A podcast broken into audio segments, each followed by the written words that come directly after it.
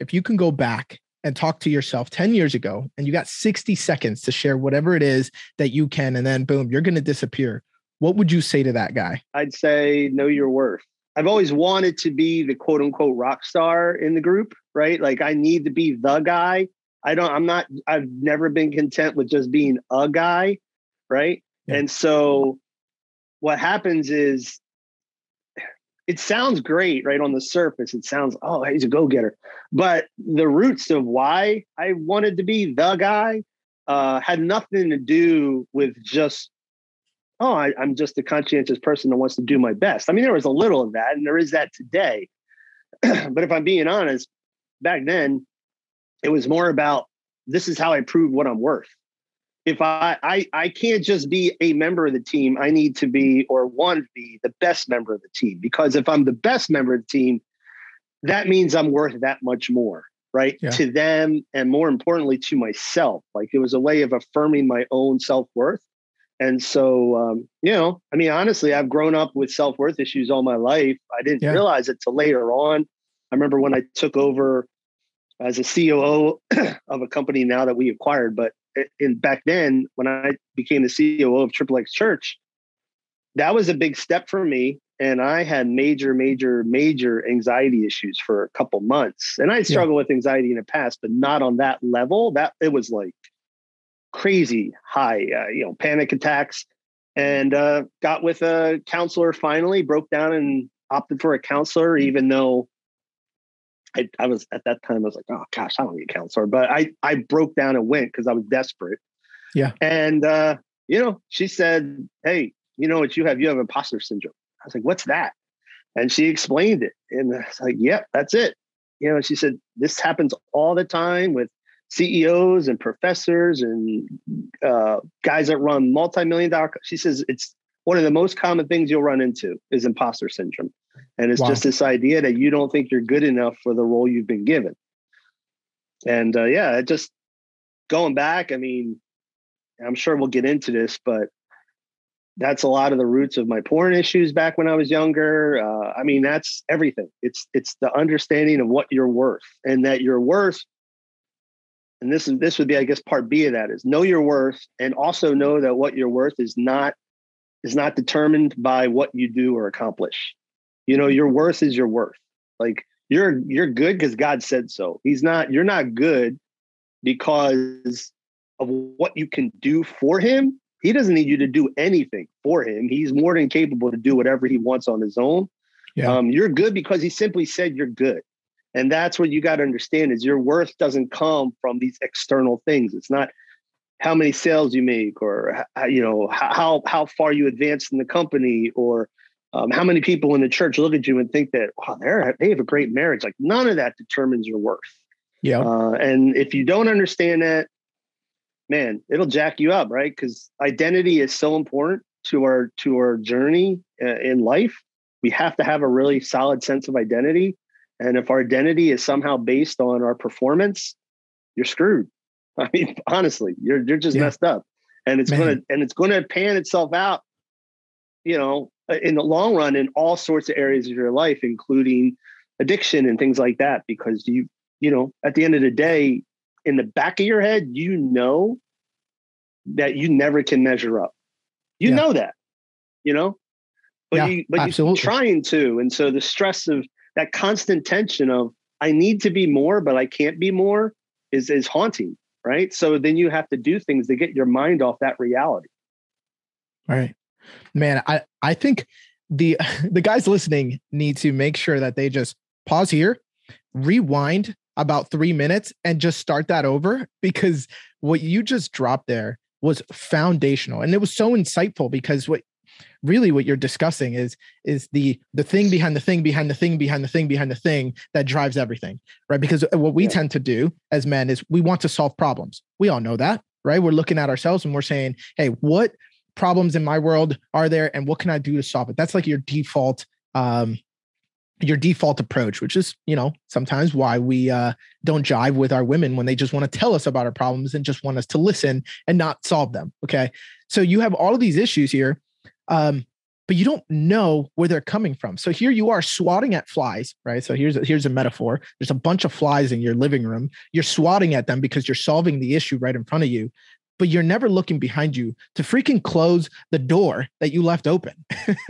you know what I'm saying? Yeah. Just close the damn door, bro. Um, so man, even just going back to you saying um, that a lot of what you were doing was to try to get that affirmation, uh, try to prove uh, your worth, and the imposter that was showing up every single day in your skin. Right? Maybe maybe some guys might might want us to dissect that a little bit more. What that means. Uh, the imposter that's showing up as you, but not the real you. So let's peel that back a little bit. Talk to me a little bit more about the imposter, because uh, I do want to dive into you know your book. You said you have coming out here in the next few weeks in February uh, when shame gets real, and I think this has to do a lot a lot with it. Am I wrong? Oh no, it has a lot to do with it. Yeah, yeah, yeah. Um, well, imposter. So the funny thing is, my I was at church this week. I do go to church, and my uh, my pastor mentioned imposter syndrome and he gave a definition and i was like that's not really exactly what so that term imposter syndrome can be used in multiple ways the way my therapist or counselor whatever you want to call her uh, used it was more in the clinical way so imposter syndrome is and i actually give a definition of it in the book i didn't come up with it i mean i, I found it and cited the proper sources yeah. but uh, i got to go off of memory here but basically the key word the key word in that definition is despite. So it was basically you think you're not good enough or you don't deserve it or you know put in the negative thing, right? I can't do this. I can't accomplish this. I don't deserve this. All this stuff, right? And the key word in that definition is despite the evidence. That was it. Like you you've advanced in this company, you've gotten the promotions, and now you think you can't do it, despite the fact that you've done it all along. But you you're convincing yourself that no, I'm an imposter. I don't really deserve this role, even though you've yeah. earned that role all the way along. So that's that's what imposter syndrome from a clinical perspective refers to. Right. Is but I think in terms of what we're talking about, what happens is where does that imposter syndrome come from? Right. Yeah. And so it's, yeah, you might deserve that role, but why do you feel like you don't deserve that role? And then mm-hmm. that gets mm-hmm. into those formative years and these these patterns that we've developed where it's I'm just I'm just fooling everybody. I can't, you know, I need to I need to be more. I need to be more. Yeah. I need to be more. And the reality is, you know, I talk about this in the book too, but you're you know yes you can be more right you can sell more you can do more you can lead better don't get me wrong we can always self-improvement is a huge aspect of life we should always be looking to improve our ourselves right so i'm not bashing self-improvement but the reality is there's a ceiling right you, you're you're only going to get so far you can only become that much more because we're limited because uh, we kind of messed up, right? A few thousand years ago, whatever your theology says. You know, yeah. I mean, that's the bottom line, right? And uh, and that's why, you know, not to get preachy here, but that's why God sent Jesus is because He knew we couldn't ever be that much more, right? Yeah. So He's like, hey, look, I got the solution. This guy, he can be more for you. Exactly. But, but you know, the reality is we're way too prideful, even though it doesn't come across as pride, you know, consciously. Yeah. The reality is we're way too prideful to accept that truth. So it's like, no, no, no, I don't need that. Let me prove myself. And God's yes. like, dude, you're only going to get so far, buddy. You'll never prove yourself, unfortunately.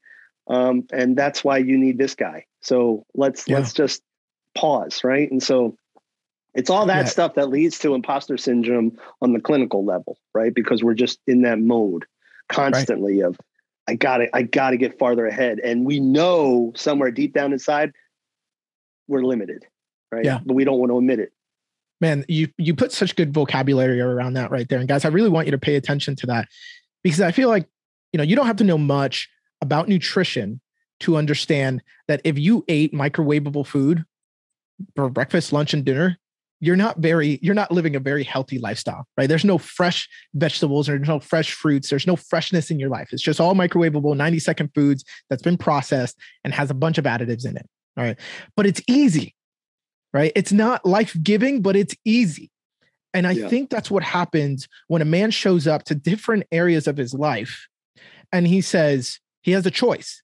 It's this Jesus figure that has been maybe, you know, painted to you in a, in a way that's maybe not it's not awesome. Maybe there was a lot of shame in it. Maybe there was a lot of religion, a lot of rules, a lot of whatever. Maybe you're just completely not wanting to do anything with Jesus or the church. Or maybe you just don't know. But either way, you have a choice between this way that Jesus proposed, right? Of life, of freedom, right? Of easiness, of uh, in, in terms of the burden that you carry, being able to give it over and carry a lighter yoke.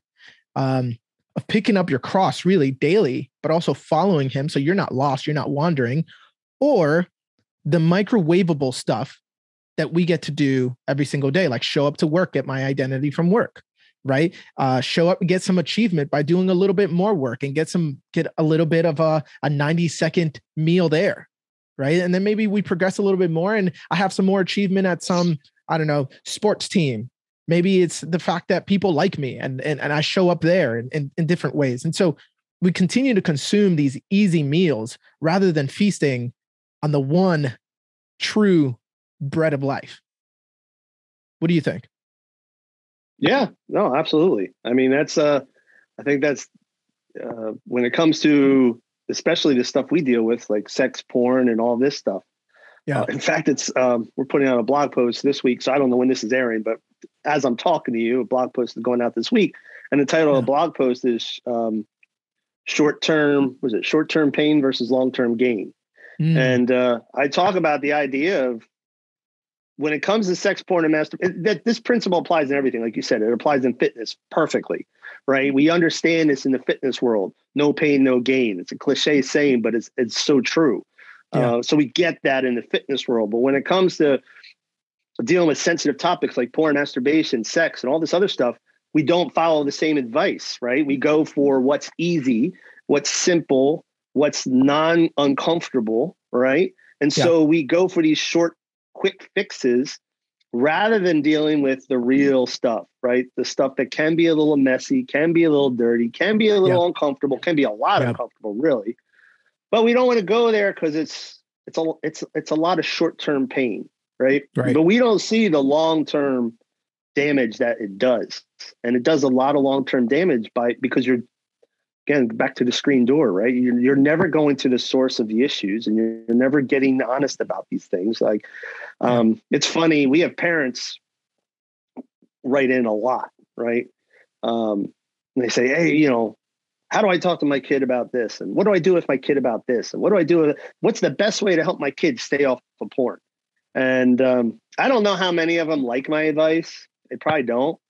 But I tell them, like, listen, A, first of all, you're never going to keep your kid away from porn. Okay. Mhm. It's going to find him eventually. Just know that. Right. So Yeah. if you're spending all your efforts trying to insulate him or her, you're you're failing. You're gonna Yeah. you're failing. Um, right that's tr- that's it's going to happen no matter what. So Yeah. what you need to do is spend less effort trying to insulate and protect your children and more effort just being honest with them and inviting the conversations that are going to happen. It's just saying, hey, you know, this this is going to happen or this did happen. Let's talk about it. No shame, no punishment, no judgment. I'm not going to call you a dirty little this. You know, no, let's just be honest about it. What happened? How did it make you feel? You know, what are Yeah. your that sort of thing. And uh, you know, that's the type of relationship I try to have with my kids, especially my son. You know, I tell him, buddy, listen, whatever happens, just tell me. Like I'm not going to kill you because I've made all those mistakes and probably more. Yeah. Um, but at least give me the opportunity to discuss it with you before you make some decisions, because there's there's a lot of long term problems you could cause yourself that you don't realize now. And he's he's super honest with me. I mean, he tells me some wow stuff that I would never tell my dad, you know, but he just, yeah, dad, I'll tell you this and blah, blah, blah. And we, we have a good talk about it, you know, that's awesome that's awesome it's the best thing you can do as a parent is talk, talk and honesty, talk and honesty. Don't freak out. Right. Yeah. You might Yeah. want to freak out, but don't freak out. Right. yeah Just, oh, okay. Hey, let's talk about this. Yeah, and I guess maybe even just applying it uh, to ourselves, like, okay, I'm trying to uh, walk away from lust and temptation and porn, and you know, the best I know to do is to put up horse blinders around me so that I just don't see it. I just don't see it. I just avoid it. If, it, if yeah. I don't see it, it's not there. But long behold, you're on Instagram at two o'clock in the morning scrolling, and it just so happens that Instagram's algorithm has got you, bro. It got you once again, and it just showed you the right picture at the right time so that when you stop that scroll, you gave it a signal that it should continue to show you those pictures and maybe at a yep. cyclic rate so that 30 minutes later you actually go to bed finally um, full of shame full of uh, regret and not feeling fulfilled at all and so maybe a perfect segue just to dialogue a little bit more about your book um, when shame gets real. Like why this book? Why is this important uh, for today? And uh, yeah what's your core message in it? Uh, so it's the, the full title is when shame gets real a new way to talk about sex porn and masturbation.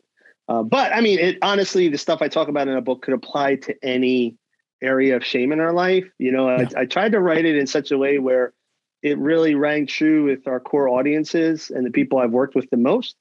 But it's kind of like, hey, this is this is how you this is how we have to deal with shame in our life. This is why shame is destructive. Um, but I'm going to share this information particularly within the context of sexual shame or shame that surrounds sexual behaviors or shame that leads more more accurately to sexual unwanted sexual behaviors. Um, and the reason I wrote that book, well, I mean, the real reason is a publisher approached me and said, Hey, do you want to write a book? I really like the way you write. And I said, All right. You know, because to be honest, I got with ministry and the, all the different things we do, that was always a, you know, bucket list pet project. Hey, that'd be fun. But I never was going to do it because, oh, that write it, market it, self publish versus pro, and then have to market it. No, I, I got too many things to do. You know, so when someone came to me gift wrapped and said, "Hey, if you write it, we'll publish it," I said, "Okay, now we're wow. we're good."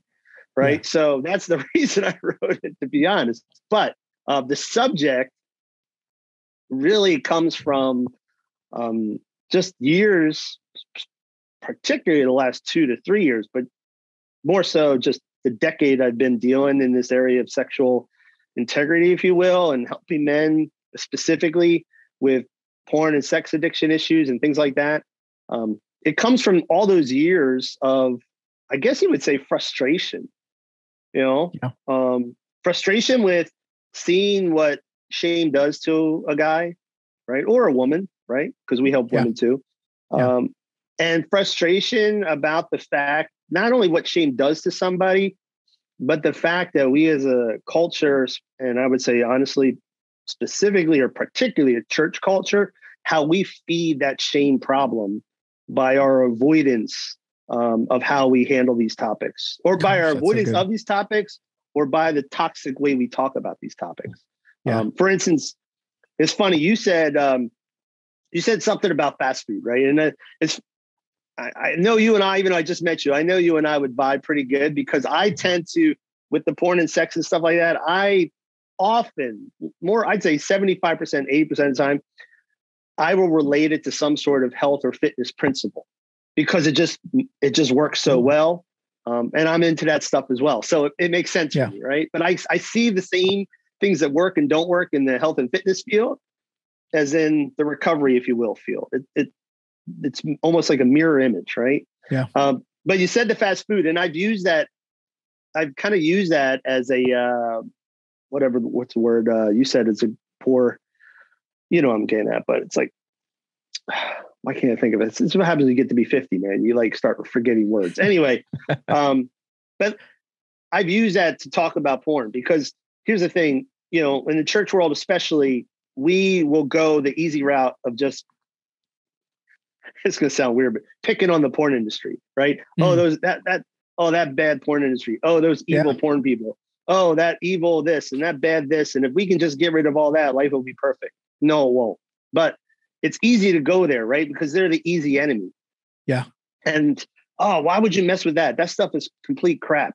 And the reality is, if you're a guy dealing with this stuff, something in the back of your mind is saying, I know you said it's complete crap, but something doesn't ring true. And the reason it doesn't ring true is because porn does offer value. We just don't want to admit it because it feels really weird to say that, but it offers value.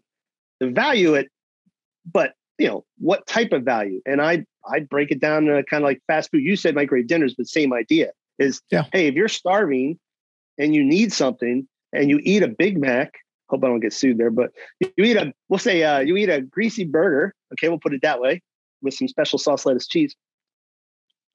You know what?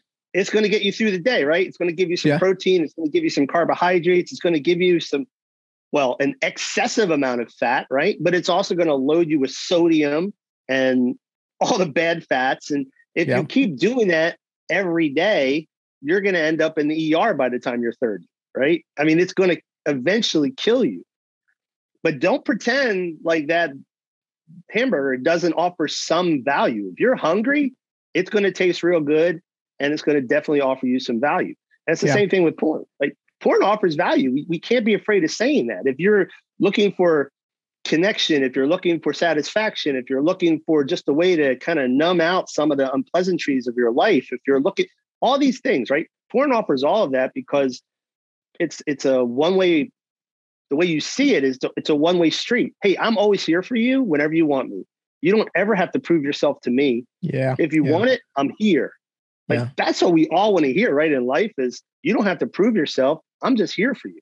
Like right. Porn says that all the time. There's tremendous value in that promise. Actually, and even just to even just to add on to that, whenever you eat fast food, people don't know this, but uh, because it only fits you, fills you with fats and you know the high sodium and everything, like you actually get hungry quicker. right. So you're ready for your right. next fix of fast food much faster yeah. than if you yeah. would have eaten a full meal that was actually healthy and life giving. Go ahead. Yeah, no, you're right. You're absolutely right, and that's that's one of the like I said, you get the value, but there's a whole bunch of baggage that comes with that value yeah. that isn't that either isn't being disclosed to you or you just ignore. Right. So again, going back to the whole church thing, the, the problem is when we just approach porn as a hey, this is evil, it's the problem, it's this, it's that, it's you miss the bigger picture, which is no, there's all these other things that we need to deal with that have nothing to do with porn. But porn is the easy fix because it offers you a promise. And there's no denying that there's some truth to the promise it offers you. It does offer you something guaranteed. It's not lying to you. It, it yes. will give you unconditional whatever you're looking for.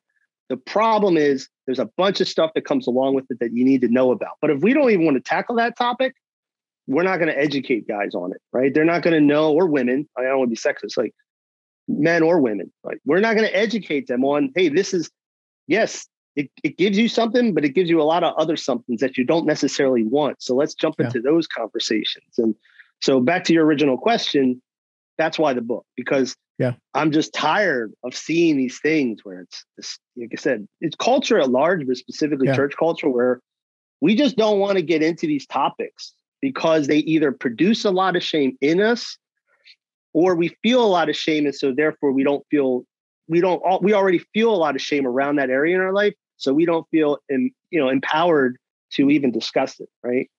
Yeah.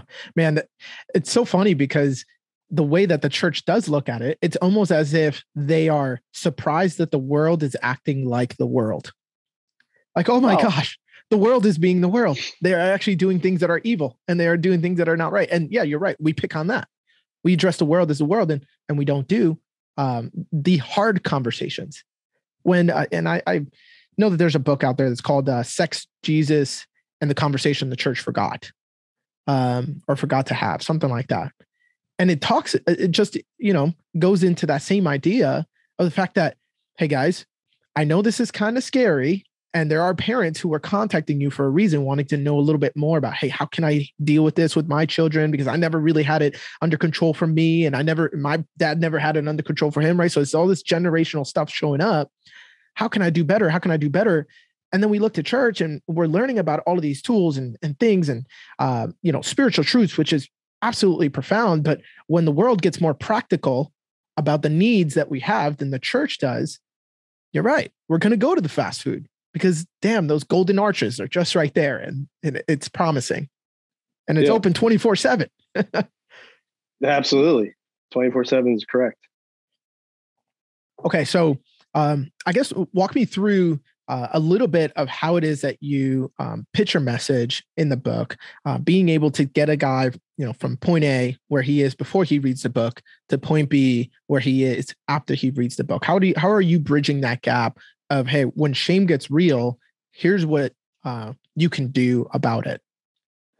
Yeah, so it's I mean it's definitely going to appeal to a lot of guys because I'm a guy and I talk like a guy, but it's for men or women or parents or anybody.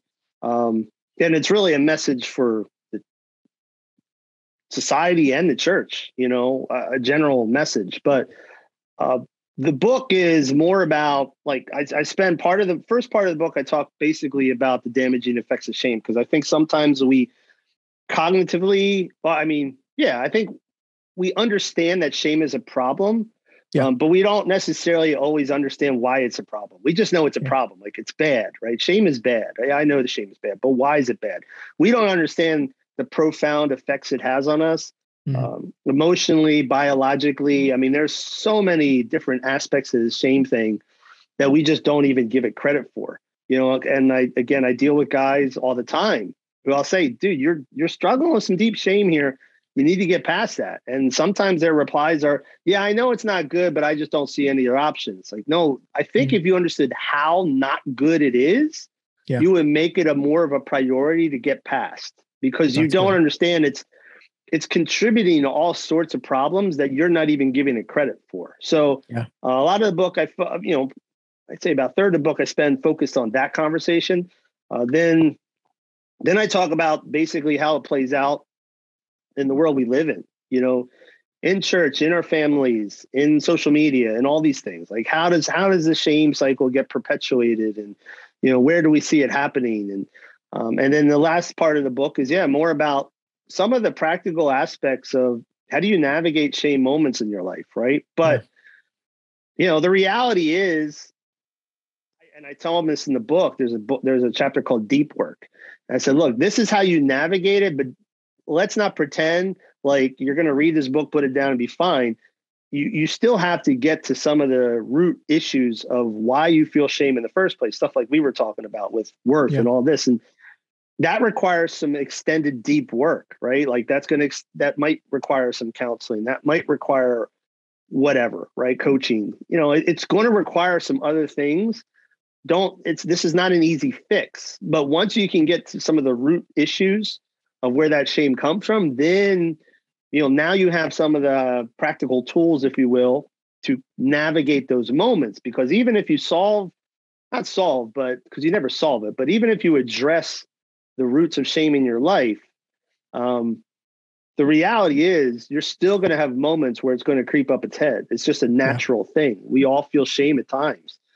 And so it's like, okay, now I know where it comes from how do I practically walk through this moment? And part of practically walking through that moment is understanding where it came from, right? Now, because now you're in a better position.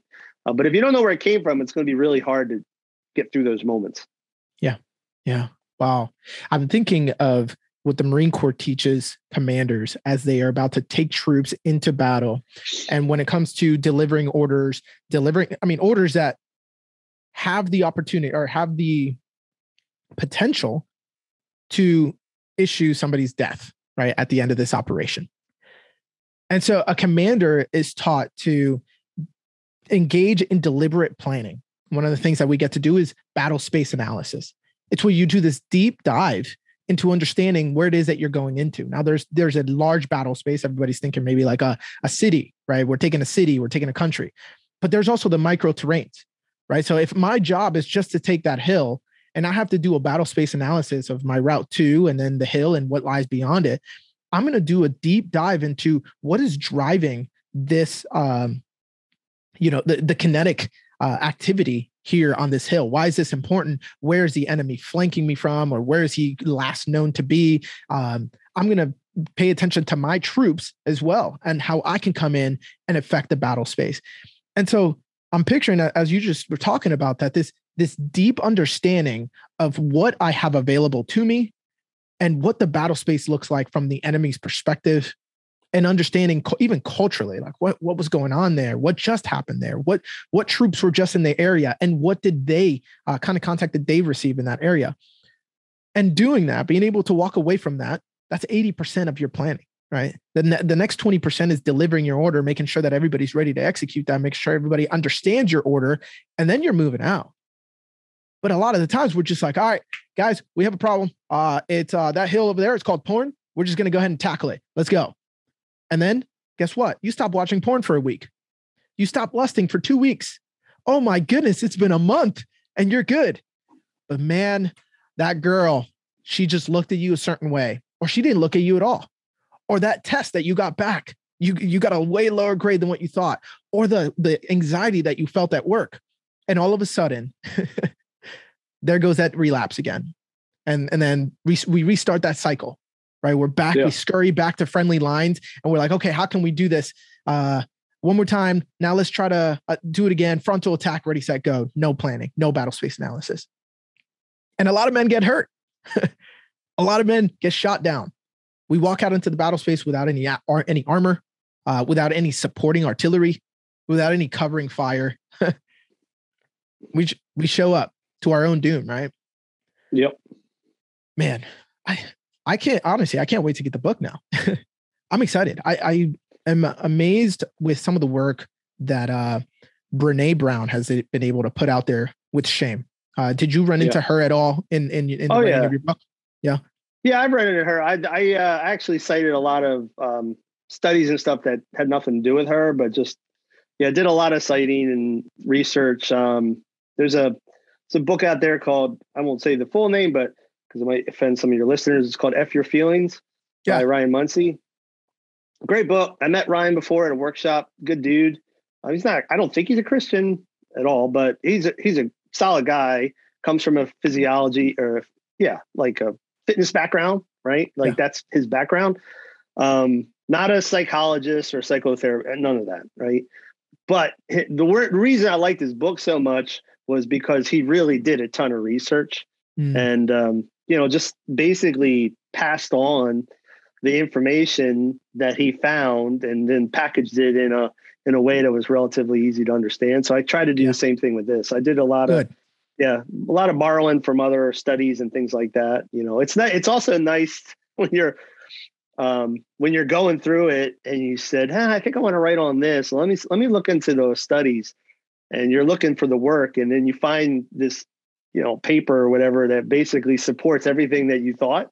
It's like yeah. that's that's refreshing. Where you, oh, okay, cool. All right, I wasn't just making that up. That's there's actually some psychological or this clinical background. You know, yeah, this is great. All right, cool. I wasn't I wasn't just you know talking on my butt. So yeah, that's yeah. cool. But uh, yeah, a lot of that. But yeah, I'm very yeah I'm familiar with Brene Brown. She does some yeah obviously does some good work. Yeah, yeah.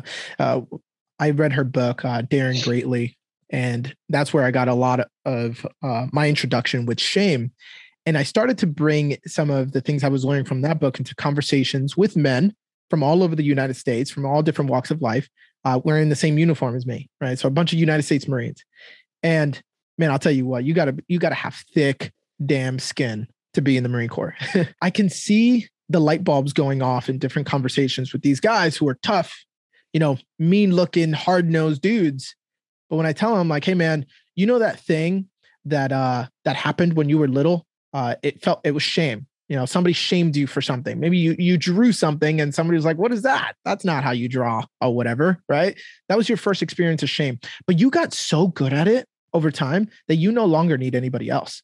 You can just do it on your own. Now you're just a shame, uh, you know, a shame producing machine and you don't even know it. You're just in this repetitive cycle and I, I again, I refer back to Marines just because you know we like to think we're so badass. Uh, but even the toughest of these guys are like, you know what? Yeah, I can resonate with that. And I'm so I'm interested in what's the effect of this? What does this do to our force when we are in a continual shame cycle? We shame ourselves, we shame each other. Well, what we found, and one of the things that we were talking about here offline, is that shame is going to decrease innovation 100% of the time when I'm when I am made to feel like I can't show up as my authentic self and give to the world or produce out into the world, right? And admit who I truly am, I'm showing up at maybe, you know, 50% of myself, the, the part that I know that you'll accept. There's this deep part of me that is left completely untalked about, untended to, uncultivated. And I'm not bringing that out. That might actually be the one, uh, the one trick that we need to be able to, again, get over that hill. give you an example real quick, and then I want to hear your thoughts. Uh, there's a, a gunnery sergeant out in the middle of freaking Iraq. They're on a convoy and for and, hours, right? So they're driving trucks from point A to point B. Um, they've already taken contact in the last city and they're trying to move quick. They get to a bridge and the load that they have, the pallets are too are stacked too high so that the trucks can't move under the bridge. The only way to go free, to go around is to backtrack an hour and a half, find a different route, and take fire again. Number one, be completely late for the mission. Number two, and you know possibly run out of gas. And there was this uh, PFC just in the Marine Corps, his first deployment. He's probably been in the Marine Corps for maybe three months, and he's already out in Iraq. And uh, he kind of just walks over to the gunny. He says, "Hey, uh, gunnery sergeant, um, uh, gunnery sergeant, what is it? What is it, man? What is it? Um, I think I have a solution to the problem." Um, and at complete risk of sounding stupid, the guy says, "We can deflate the tires, and that should lower it enough for us to pass under the under the bridge because the vehicles have a self tire filling um, system. They can fill the tires on their own, right? So we can deflate it, move over, and then it inflates on its own." The entire convoy was moving because one guy was vulnerable enough to show up and say, Hey, I think I have a solution. I know that you guys are the experts and I'm just a lowly PFC. I know we're in the middle of possibly taking fire where this is a critical situation, but I'm going to show up as my authentic self. And hey, this is this is what I'm thinking right now. What are your thoughts? Yeah. Yeah, no, I mean, I, I agree. I think it's, you know, a lack of fear of rejection that led to that moment, you know, and mm-hmm. it's, yeah, yeah when you, when you have, and this goes outside again. Like I said, even though I talk a lot about the sex and porn masturbation angle of things, um, yep. the book really is meant to help anyone dealing with some shame stuff because it, it all really applies. Exactly. Um, but you know, I, I know firsthand what it's like to limit yourself because you are fearful of rejection or you're you question your own capabilities. Uh, it's funny. I won't go into names, but worked for a company, let's just put it that way. And I remember for years, you know, uh, working for them, I would get the answer from the from the big boss, like because I had, I had two bosses basically, a big boss and like a second in command guy, right? Yeah. And uh, I remember the big boss would say, "Oh, leave it to leave it to." I'll just use the name Tim. Leave it to Tim. Let Tim handle the numbers. You're not a numbers guy, Carl. Okay. Yeah, no, no. What are you what are you messing with that stuff for? Leave it to Tim. Tim Tim Tim's smart enough. He'll handle this. Okay. You just do what Tim tells you. Okay. Right. And then years later, uh, after I quit, and then uh, the big boss comes back to me and says, Hey, we're firing Tim. do you want to take his position? And then all of a sudden I was the numbers guy. Right. And it's like, wait a minute. I, I wasn't a numbers guy, but now all of a sudden I was the guy that, hey, just yeah. send it to Carl he'll figure out if this is a good idea or not. Yeah, and all of a sudden, I was the systems guy. Before, all I used to hear is, Carl, you're not a systems guy. Tim's a systems guy. Just do what Tim tells you. and I started believing it. You know, people say, hey, are you a, no, no, leave it to, I'm just, you know, and then I realized, no, I'm actually a systems guy, probably better than Tim. Right. But Tim would always have yeah. me do all the work for him. So, yeah. you know, and then just another story from the same guy. What was funny is fast forward, he sent a. Uh, I was part of a mastermind with him and some other guys. So he sends this question out. He said, or this series of questions out to all the guys in the group. He says, "Hey, get this, get these questions answered from three or four people to know you the best, and bring the answers to our next meeting." Right. And so one of the questions was, "What do you do best? Like, what are you a ninja at, basically?" Right. I had heard for years, right? Both before the Tim event and after it. I had heard for years that, you know, you're not a you're not a creative, you don't do this, you don't do that. You're like you, now I'm a systems guy. I had come to believe that what I was best at, this is how I'd expressed it. What are you best at? I'm best at figuring stuff out. That's what I'm best at. Give me a yeah. problem. I'll figure out how to make it work through systems and technology. Right. That's Yeah. that's what I'm best at. That's what I said. That's what I was told. Hey, dude, you're the guy. If I have a problem, I'm going to give it to you. You'll figure out a way to make this all work together. All these different things, right, on a technology level, you'll figure it out. Um, I sent it out to a bunch of people. I was convinced that's what I'm best at. Nobody said that except for him. I sent it to him, the boss, and he he came back and said, "Yeah, you're best at that. Definitely. Okay." Everybody else I sent it out to, nobody said that. Nobody.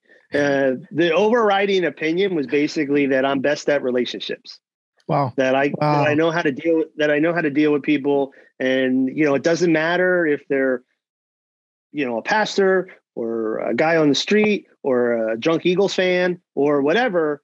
Yeah. you just know how to hang out and relate with people and deal with people, and you you you don't have a problem building connection with pretty much anyone. Like again, I'm not trying to be braggy. Here. I'm just saying that was the gist of what I'm best at. I was like, wow, Yeah. I never really thought of that, you know? Right. And uh, you know, and then years later, uh, launch a ministry. And I mean, honestly, when I launched it, in theory, based over the past eight to nine years of what I've heard and believed about myself, it's like, can you pull this off? I don't know if you can pull this off. Like, do you have the ideas to do this? Do you have the creativity to come up with some cool things? Mhm. And you know, I just had to go for it. And I started realizing that, oh no, I can do some of this stuff. You know, oh no, Yeah. I don't need to limit myself here. You know, but again, all of that limiting behavior and beliefs were coming from some sort of shame and inadequacy in in you know that I that I've bought into. Exactly. So Exactly. yeah, and like in essence, creativity, right? It stifled creativity. It stifled me Yeah. stepping out and doing certain things because I didn't think I could do it. And I'm sure there's guys listening right now who they're limited. Maybe they might not be able to put that language to it right now, but they're limited. And you know, a lot of times we subscribe to different uh, podcasts, we subscribe to different email lists, we subscribe to different followers, whatever, or uh, you know, YouTube videos.